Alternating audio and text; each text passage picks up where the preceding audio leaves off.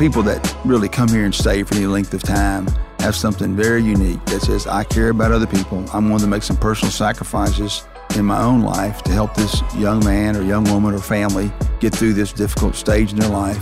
But I also think when you build a culture around people, I think people often respond to how other people work. They sense the feel and the heartbeat of the organization after a period of time. This is the way that as an organization, we've kind of created an atmosphere of caring and commitment through all our people. And they see that early on when they're here. Hey everybody, welcome to Stronger Than You Think, a podcast by Youth Villages, and I'm your host, Sam Coates. In each episode, you'll hear a story of passion and resilience from an employee of Youth Villages, one of the top children's behavioral and mental health organizations in the country. Children with emotional and behavioral challenges and their families face unimaginably difficult circumstances, and it takes a committed, well-trained, and supported person to show up for these children and youth every day to help them find their path to well-being. Join us to hear from individuals as those on the front lines of this work as they talk about their career journeys and how their own personal experiences fuel their passion, making a difference every day. In 1986, Youth Villages was founded in the merger of two small residential campuses in Memphis, Tennessee. Today, the nonprofit organization is a national leader in children's mental and behavioral health care and an advocate for positive change in how we help children, families, and young people overcome challenges and go on to success. Last year, Youth Villages' 3,600 staff members worked in 23 states and the District of Columbia, making a positive impact in more than 36,000 lives. They served on residential campuses in Tennessee and Georgia and in community-based programs, particularly the Youth Villages' nationally acclaimed models, Intercept and LifeSet. Pat, great to see you. Good seeing you, Sam. I didn't know we'd get a round two on this. Yeah. Been looking forward to it. Last time it was, I think, over the phone. Yes, sir. Going back 1986, when Youth Villages started, and 40 children were impacted that year. Last year, 36,000 and 3,600 staff, men and women around the country. What do you think about, or what are you most proud of for the 3,600 people that are engaged with in doing this work with you? First off, I'm proud of all of them for just doing the work. But look, the last 2.5 years have been very, very difficult years. I mean, as soon as the pandemic hit, our world turned upside down, and not just personally, but professionally. And when you're in the business for caring for other people or helping other people kind of get through difficult times in their lives, it made our lives much more difficult as well. Not only were you having to take care of yourself and your family, but you were taking risk of getting sick, coming to work every day if you worked in a residential program, or going out and visiting a family in the community-based programs. And we didn't have staff that said, I don't want to come to work. Staff said, what do I need to do? And they put our kids and our families, in many cases, ahead of their own. Is there a particular story of somebody specific that comes to mind? We're all essential. But the day that we learned of the pandemic, the most essential staff were the staff that went into work every day in our residential programs because they couldn't work from home. They couldn't call in. They can't do a remote Teams call or Zoom call. They've got to be right there with the kids every day. And what I was so amazed with, and in the first 6-8 months, I visited the campuses every day. I wasn't traveling anymore. I wasn't going to meetings around the organization anymore. So I just hung out a lot of time on the campuses to spend time with staff and kids. And we had fewer people calling in sick or calling out for some, variety of reasons that staff may call out. They came to work. We had staff, if they wanted to stay in a hotel for a period of time, if kids were, in a safe area where they were wearing PPEs and the kids were kind of quarantined because somebody had COVID, that they would stay in hotels away from their families to keep their families safe and come to work. I mean, I just, over and over, met staff that shared their stories or showed their personal commitment. Was that the toughest season from a career standpoint for you? By far. I mean, you know, the early days were tough because, you know, we always worried about we're going to have money to make the payroll or pay the bills. But we also, in the early days, you know, we were still trying to figure out the best way to take care of kids at the same time. So, you know, those were challenging days just from a survival standpoint. But we had 25 kids, you know, in the early days and a handful, you know, 9, 10 staff. Now we have more than 1,000 staff working in those residential programs that we had to take care of every day. And I remember meeting with the staff the first few days and talking about it. I said, guys, you know, we were built for this, you know, that we've trained our lives for this. And we have the right culture and the right level of commitment from the people working this organization to get through this. But it's going to be all hands on deck. And everybody stepped up. You know, nobody, you know, you really find the true character of a leader during a crisis. And we didn't have people that said, well, I'm just not coming to work or I can't do this. People gave a lot during that period and still are.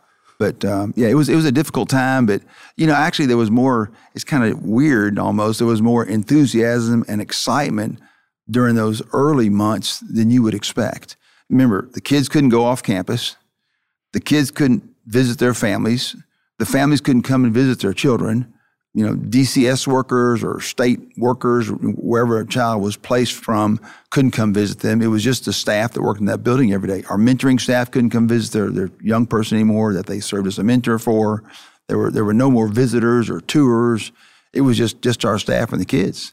And our staff, they tried to make it, you know, as fun for the kids as possible because, you know, we were trying to understand what was going on. At the same time, we're trying to educate the young people what was going on. Yeah. There's a woman that I was with on Monday, and she's from Texas. She's lived in 7 or 8 states. She's here in Memphis with Youth Villages now and Memphis Allies. And I did not set her up for this. This just came out of her in a very sincere way. But she says, one of the things that's different about Youth Villages is our CEO is a frontline leader. He's not a corner office person. Mm-hmm. And then that came up in another interview. A woman I was with this morning, Maggie, she talked about her own journey and her own story and what she's overcome herself. But she talked about one of the things that she loves about Youth Villages now is that it's not just 9 to 5. And she has the freedom in the day to take care of herself, but she knows the needs and the calls happen after. How have you been able to get that heartbeat and that urgency and that commitment all the way down to 3,600 men and women to where when a crisis does happen, people go even further all in to take care of the child and the family versus trying to just not adapt? You know, I think the great majority of the people we hire, you know, have something unique in them already before they come to work at Youth Villages that, you know, says that I'm going to do whatever it takes. I know this is not going to be an easy job. This is not going to be a 9 to 5 job. This is going to be an emotionally stressful job. You can't listen to other people's problems all day or face, you know, difficult circumstances and working in a residential program or even when you go into a family's home and just turn it off when you leave that day. Regardless of what time you leave, it stays in your head.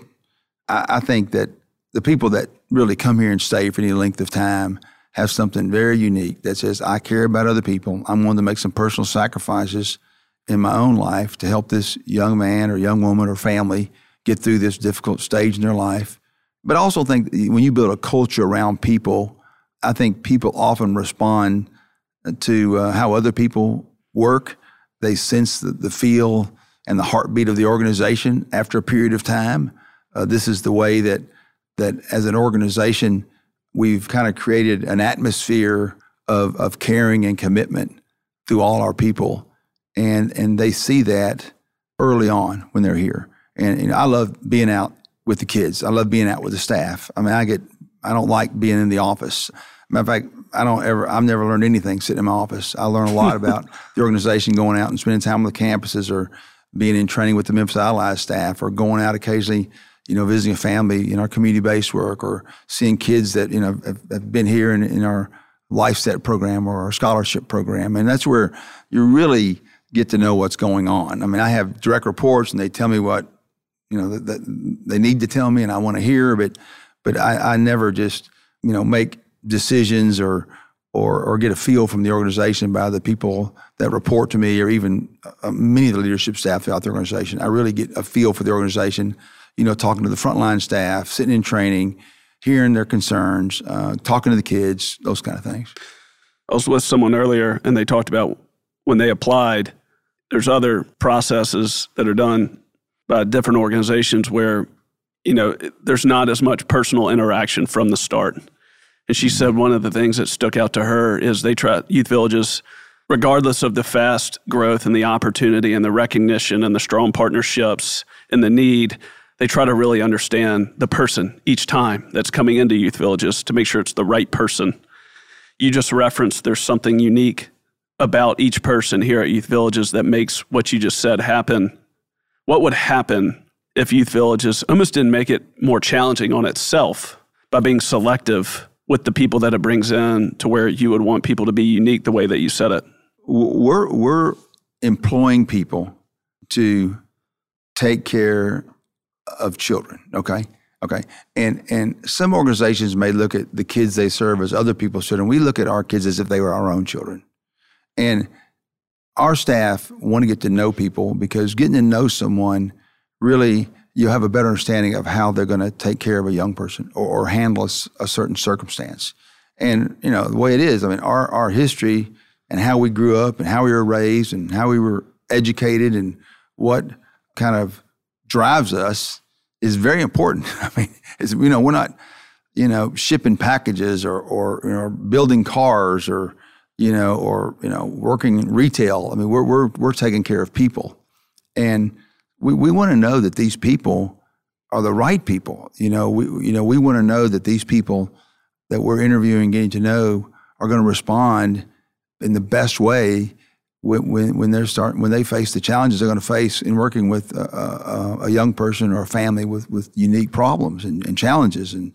And so, you know, you want to get to know that person. And if you get to know them months later and they don't have the character and the maybe the just the passion for this work, that's a problem because, you know, our kids have had enough people coming out of their lives, you know, that and giving them false hope. They need people that they can count on. They need people they can trust. They need people that they know they're going to be there tomorrow. If they're supposed to come to work, they're going to come to work tomorrow. They know if that person said they're going to help them, I don't know, with a school project or an art project or just sit and listen to them, that they're going to be available for them. And so you've got to have people that deeply care about other people, but they're also willing to share a little of themselves. You know, this is not a job you walk in like a robot. You've got to walk in and be who you are because all of us, I mean, are a reflection of who raised us and who we are with every day, especially during our youth. And so we want these young people to have good experiences with wonderful people that care about them deeply, that are willing to share a little bit about themselves, maybe not too much sometimes, but enough for that young person gets an idea of who they are. Because, you know, we want all of our staff to be an example and a reflection of what this young person may be themselves one day. And not necessarily working at Youth Villages, but having a person that's caring, that's listening, that's giving, that's supportive, that's available, that's reliable, that's dependable. You want to represent those characteristics of yourself so these young people can see that and hopefully model that one day. Several people that I've spoken with have talked about the abundance of internal opportunities that happen once you get here. Mm. Does that sound fair to you? Yeah, it's very fair. Why are you an advocate of promoting from within? Well, I think that, one, I think you maintain the culture from promoting from within, okay? Also, you know, when you're in a position of leadership in this organization, you would have a very difficult time getting respect unless you had done the job of the people you're leading. You really would. And occasionally, we hire someone from outside the organization. It's very, very rare. But, you know, we have a lot of processes and systems and ways of just doing things that it's much easier for a leader that grew up here to have learned all those methods and processes and systems and safety plans and just what's built in our culture of the organization to grow up through the organization versus coming from outside. To learn that stuff as a leader from outside, it's tough. It's really tough. And also, you know, leaders have a lot of responsibility. And we want to make sure we've got the right people in positions of leadership, because they're not just responsible for young people. They're responsible for the people taking care of the young people or working in the community-based programs. So you want them to have an extra level of expertise and not necessarily commitment, but willingness to go far beyond. Because, look, a lot of people think it's great, I want to be a supervisor. But, you know, working with staff that are new and working with young people can be a challenge as well. Somebody else I was with today, they said that one of the things that's helped them at their life from a career standpoint is pay, to where in the industry it's low as a whole or from a reputational standpoint. But they said it's meaningful to them from a family standpoint, to where they don't have to worry about money. I mean, they're not getting rich, but they're getting taken care of well. And I know Youth Villages has, you know, received a lot of praise publicly, a lot of strong partnerships, donors, et cetera. But is there anything that you could speak to for the next 5, 10, 15 years and beyond on how you want people that are here to be taken care of financially? And is that really a benefit, a true benefit, to help them do their jobs better? You know, this field we're in across the board doesn't pay very well. And one thing that we don't do, we don't say, well, what are other people in our field paying? We want to pay, you know, comparable to what they're paying, or we want to pay in the mid-range of what they're paying. And often you hear that from leaders in the organization. And our leadership team, our board of directors are constantly looking for ways to compensate our staff at a higher level. I would love for our staff to be able to have enough money to take their kids to the movie, you know, take a vacation every year. You know, if there's a financial crisis in their family, they have some additional resources to help, you know, address that and not go broke by borrowing money or going to friends and relatives, you know, just to survive. You know, this is very, very hard work. And like I said, we're making progress, but we've still got a lot of work to do. Curious about people that have believed in Youth Villages, believed in you from the early days, and the impact from supporters that are, you know, not here 9 to 5, but that Youth Villages has a special place in their heart from their time and from a resource standpoint. And earlier this week, somebody I was with, they talked about how, again, you were walking with a child. They talked about when it rained, they had no place to go. Mm-hmm. And then Youth Villages builds this beautiful facility. And it was just quick feedback loops. But I assume to make something happen like that fast, Youth Villages has to be in a strong position financially and also has to have strong donors. Is that fair? That's fair. How have donors and partners throughout your entire career helped accelerate the heart and the drive of the people that you've talked about, and also your own heart over these last several decades? You know, in the early years, we didn't really have any money, and it was a real problem. But we learned in the early years that if you create the right plan, and if you create a strategy around what the needs of the organization are, that'll favorably impact the future of a young person or a family as well. And if you build this plan in a way that's very clear, and so a person that has resources or a foundation that has you know, financial resources, and you present that plan to them, and they trust that you're going to use the money exactly according to your plan, and that the chances of success are very, very high, people will support you. People will fund you. And fortunately, we've met a lot of people over the years that care about young people, and they care about Youth Villages, and that they care about the future of this organization. They've been very, very generous. You know, we have been very, very fortunate to have the kind of resources we have today. We didn't have those years ago, and I remember the sleepless nights. I still have sleepless nights, but I don't worry about the financial future of the organization like I used to, or making the payroll. You know, even, you know, as I say, every big thing Youth Villages has ever done, and I'll say Intercept, LifeSet, and now Memphis Allies, it starts with a blank sheet of paper and without any money in your wallet. I mean, there's no money, and there's just an idea. And we've been able to create tremendous resources from the private sector as well as government for LifeSet, for Intercept, and hopefully soon even more from Memphis Allies. It's the same way with the capital campaign. I mean, every time before we start building a building, you know, we ask ourselves, you know, where's that money going to come from? And really, over the years, I've said, look, let's not worry about the money. Let's design the building the way we think it's best to serve our young people, the best place for our staff to work. It's safe. You know, it's fun. It's light-filled. You know, it'll meet the special needs of many of the young people that are in our residential programs, and we'll worry about the money along the way. But during those periods where we're creating design for a building, or we're building a new program like Memphis Allies or LifeSet or Intercept, we're engaging the private sector and the government sector during that period. We want them to be part of the planning process. We want them to be part of better understanding what their needs are as well, because a lot of these government agencies, they have particular needs. I remember when we built Bill's Place, you know, we were asking, well, who are the kids we wanted to serve? And I said, well, we talked for days. I said, why don't we go back and look at the last couple of years of all the kids that were referred to us and we couldn't take, we turned them down.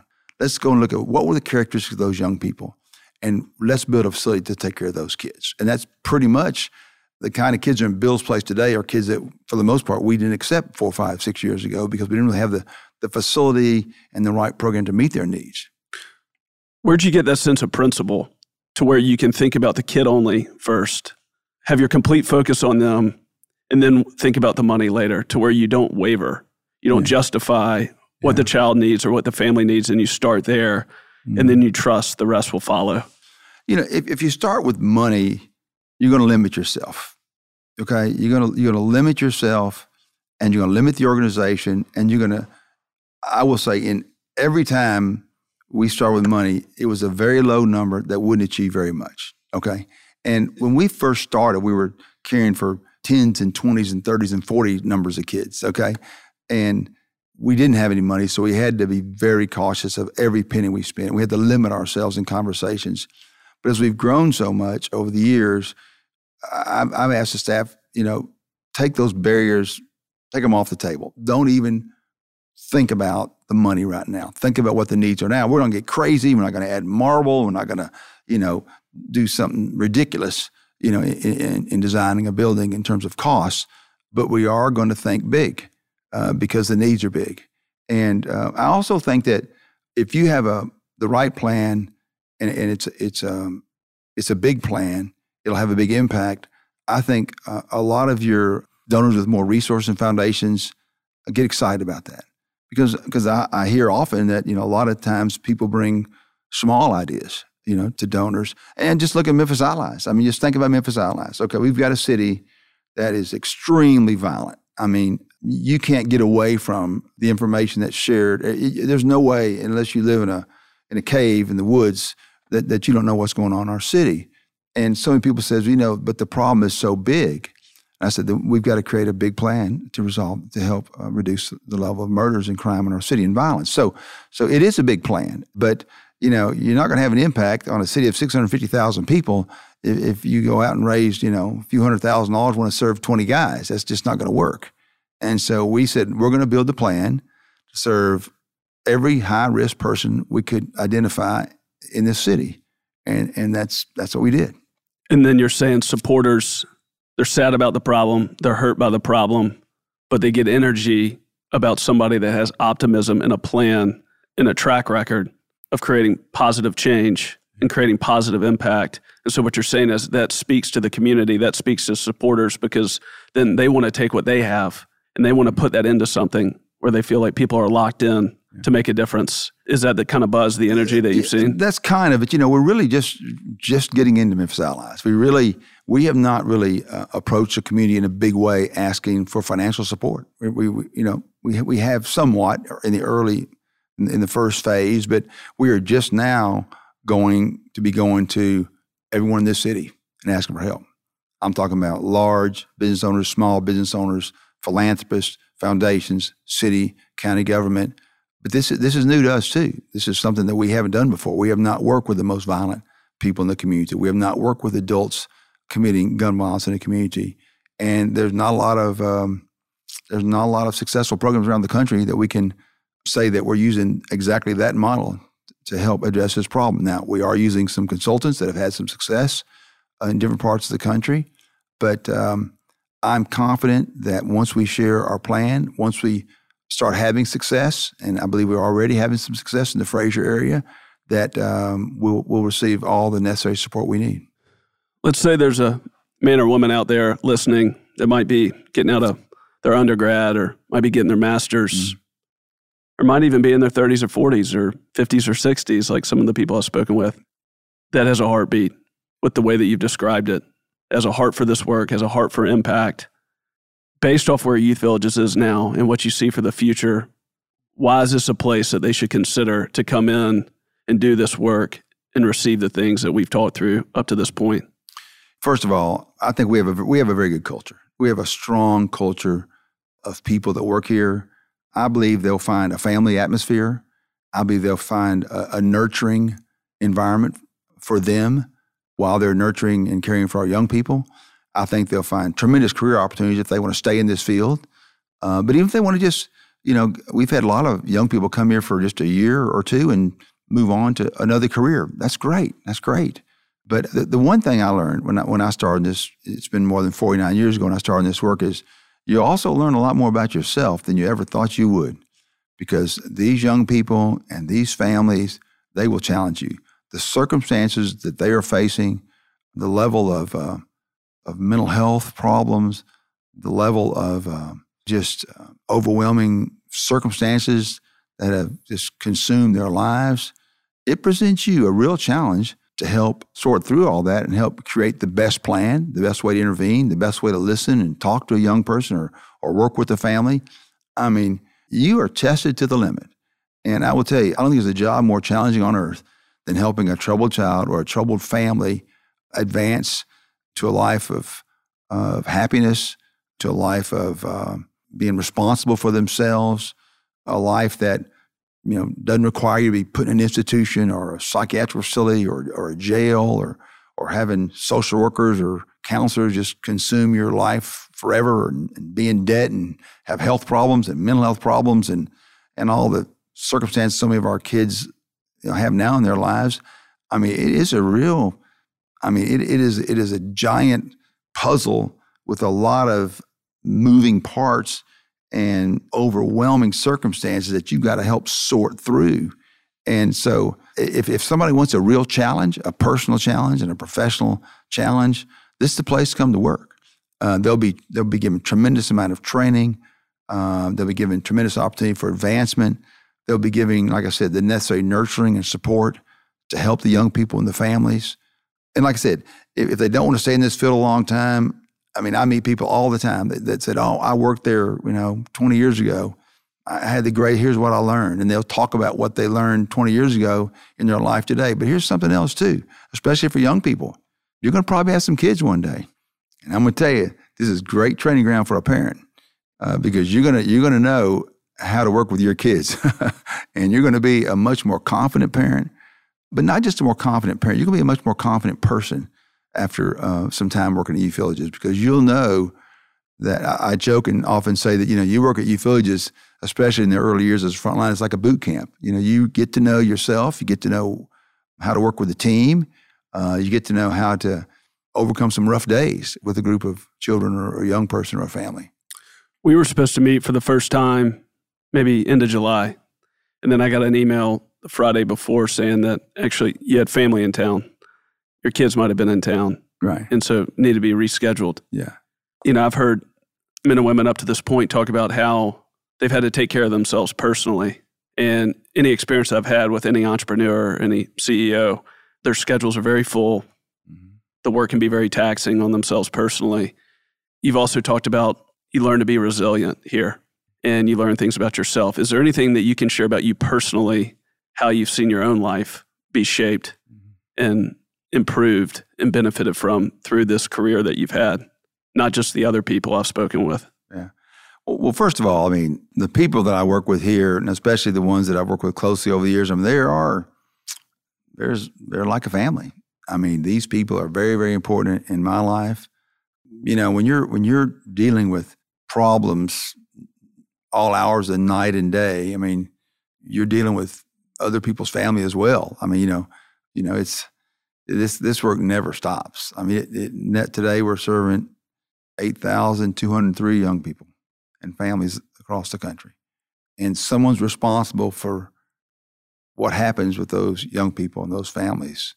Someone's directly responsible and held accountable for those people to work their plan and help them achieve their goals. And so I get great rewards, you know, seeing the success of our kids as well as our staff. And, you know, personally, you know, my personal life is entwined completely with this organization. I mean, and my family has always been very, very supportive, but there's been times when Dad's been gone too much and husband hadn't been around enough. But, you know, I guess we all learn from that and move on. Yeah, but I guess my point is you sound human too. Yeah. And it sounds that it's shaping you just like the way that I've heard it from others. Is that fair? Sure. I mean, not a lot of people, you know, just put off meetings. I mean, people put off meetings, but it just, there was a message there about family. Well, and I thought it was unique. Yeah, you know, I'm probably better now at putting my kids and grandkids first. In the old days, you know, when I was here years ago, there was just like a handful of us, 9 or 10 staff. So, you know, if one or two are out, it's a real problem.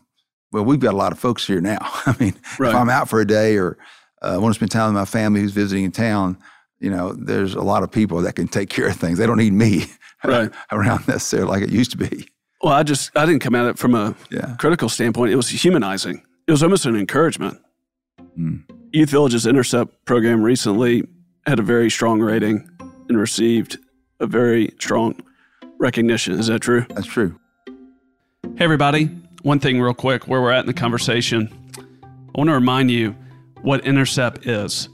Intercept is a nationally recognized, evidence-based, comprehensive in-home services model that meets children and families at a critical crossroads and helps them find their way to well-being. It keeps families together and has been found to reduce child welfare placement and speed permanency. Thanks so much. Let's get back to the show. What was that exactly?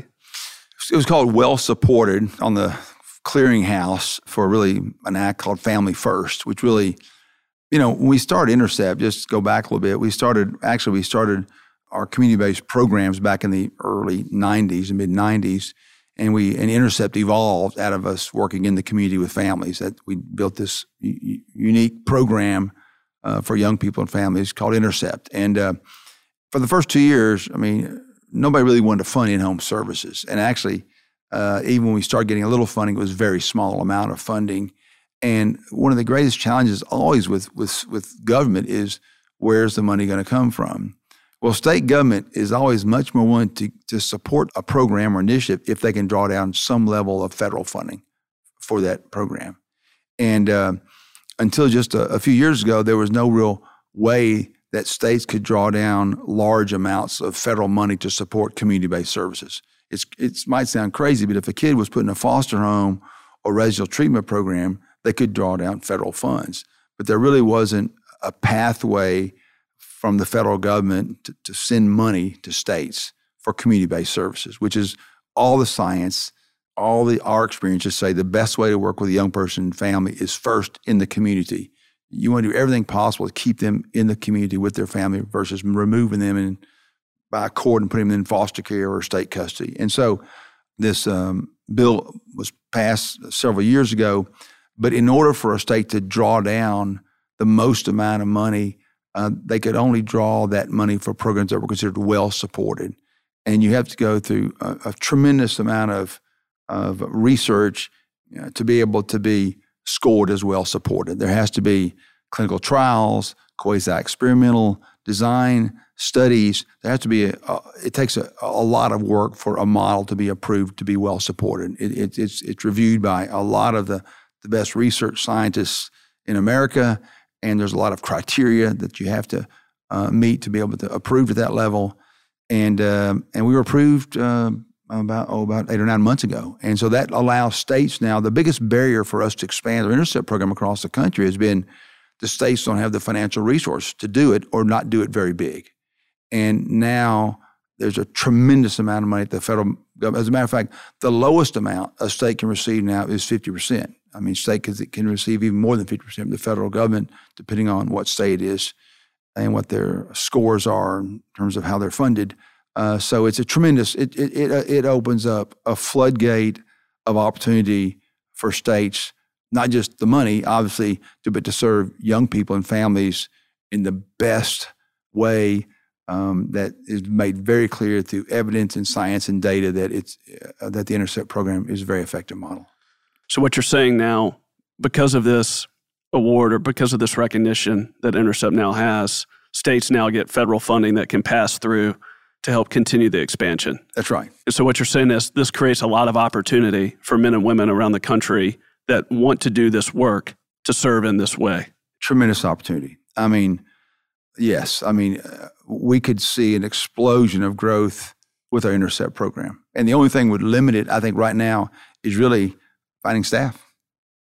Yeah, I mean, really, I see we are already talking to, you know, more than a dozen jurisdictions now about expanding our Intercept program. And the only limit would be having staff to really implement the model.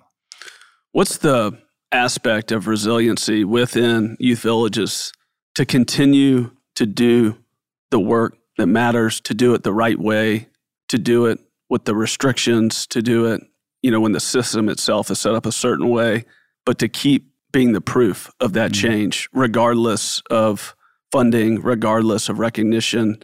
I mean, how would you describe that with the people here and with yourself that you've been able to persevere and continue to do that for decades, well before any recognition happened? Well, we don't really think about recognition. We think about, you know, the outcomes of young people and how they're going to, you know, perform after they complete our program or their family. That's what we really focus all of our attention on.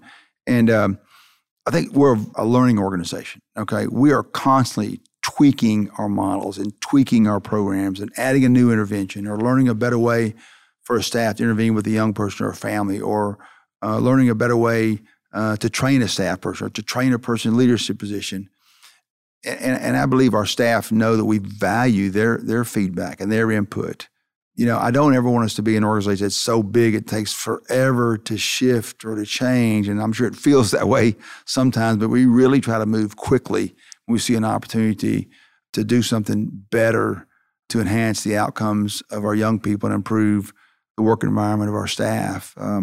I just think that, you know, nobody wants to come into a job and say, okay, this is how we do it, A, B, C, and D. You know, they want to come into a job and say, they understand there are certain things you have to do. We have contracts with the government. There's a lot of rules and regulations and lawyers involved in everything we do, but there's still quite a bit of flexibility on how we go about our day-to-day work. So I just think, people like to be involved. I think they want some degree of flexibility, understanding there's government rules and regulations that have to be followed. But, you know, every industry has that. It's not just our industry. It doesn't matter where you work, you're going to have certain rules and regulations and processes and systems that you just have to follow. So what you're saying is, if I'm hearing you correctly, you have a lot of partners, you work with a lot of states, there's a lot of processes and procedures that need to be done.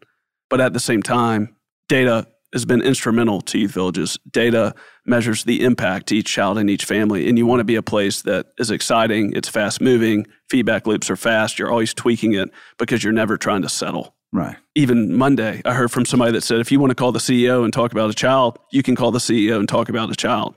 And she just said, that's exciting to me. Mm-hmm. So I guess what you're saying here is you want to respect the system and do the work the way it needs to be done with the partnerships, but you just never want to limit the progress. No, just I'll give you a perfect example. Right now, we had 3 young people in our Intercept program heavily involved in juvenile justice issues. And we had just started working with these 3 young people. And these 3 young people had some problems. And I asked the staff, I said, I would like to read all 3 of these young people's charts. I'd like to see everything that's ever been written that we have on these young people before they came to us, when they came to us, or work with these 3 young men. And we all dissected the circumstances. And we've just now recently, in the past year, started working with young people in the community with serious charges, carjacking, burglaries, larcenies, a lot of violent crimes that have kids that are just pushed back in the community from the juvenile court system. And it was an eye-opening experience, and we immediately started saying, how can we change our model? How can we change our program? And now we've got an army of people, been working now, I guess, about a month. We've still got a couple more months, totally redesigning our community-based model to work more intensely with these higher risk young people involved in more gun violence and involved with older guys, adults in many of these programs. So, you know, yeah, and we've got to change fast. I mean, the juveniles in our community the last 6 months have committed a lot of the amount of crime has skyrocketed by youth in the last 6 months in our community, especially carjacking. And all these kids, they're not getting caught, but a lot of them are going to the juvenile court system and being, you know, the court system, you know, they have their rules and regulations too, but you just can't always lock everybody up and send them away for, you know, a year or two, and that doesn't work necessarily anyway. So most of these kids are going back into the community with very little or no support or supervision whatsoever. And many of these young people, we're not just seeing them 4 and 5 days a week, we're calling them and talking to them every night, making sure they're home and they're safe. They're not out running around and getting involved in, you know, criminal activity.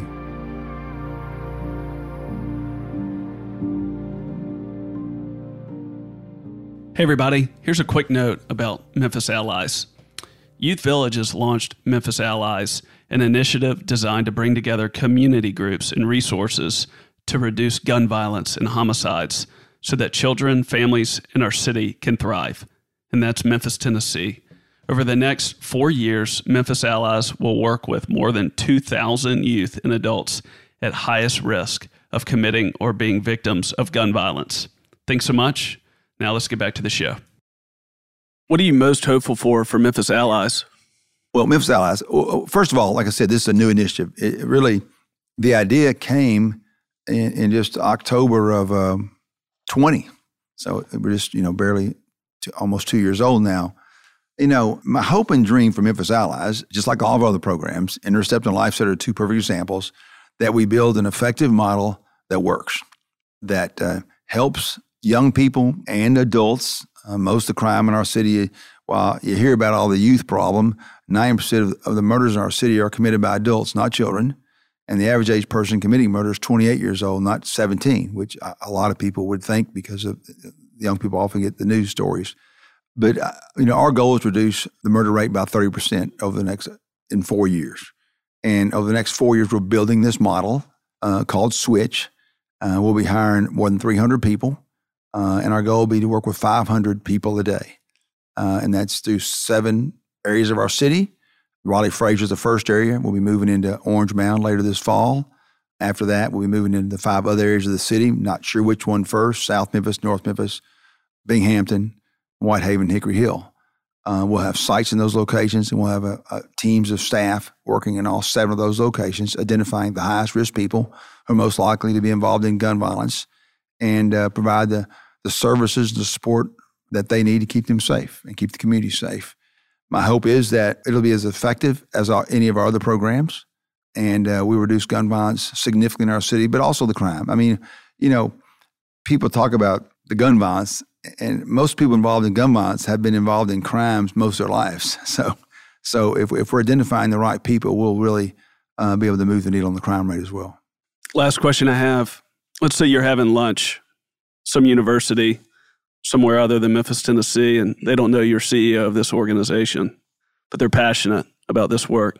And they ask you, they say, you know, after all the years that you've done what you've done and what you're going to continue to do, what's the feeling like knowing that you've devoted your career to this work for children and for families?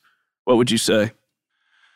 You know, first of all, I've devoted my life to this, not just my career, okay? I consider it more of a life than a career.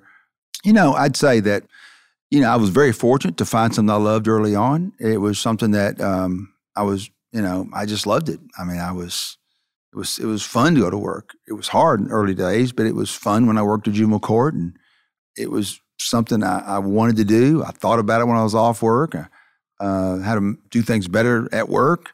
You know, even in my off time, I would volunteer to do stuff with same kind of community and same kind of kids, and you know, even in my volunteer time or work with other kids, you know, it's just, I was very fortunate to find something early on. I mean, I think that now so often you find a lot of people hop around from jobs and careers, and that's fine for some people. It really wasn't for me. And I think if you stay in one job long enough, you'll get better at it. If you really are curious, and I'm always very curious, and I understand people move around, but I've been very fortunate. I'm hopeful that we will have more people that will spend their full careers here I know we have a lot of people here 15, 20, 25, 30 years. And I'd love to look up, 10, 15 years now and have hundreds of people here 20 and 30 years that devoted their career and their lives to this kind of work.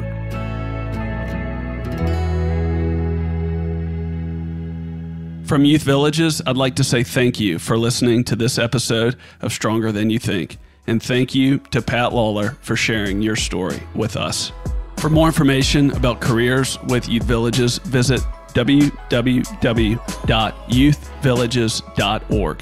That's youthvillages.org. We have also included resources in the show notes where you can find out more information about our programs.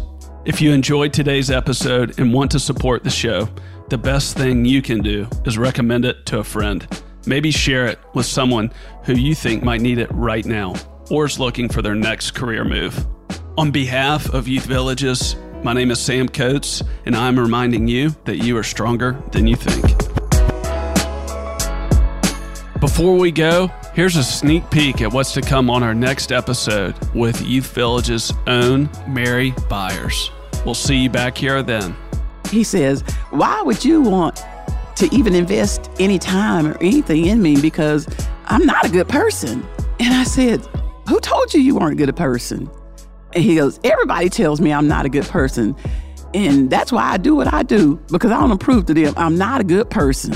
And we began to talk, and session after session, we would talk.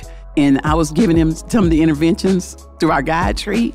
And he's like, nobody's ever taken this kind of time with me or given me even just a chance. And he says, and here you are.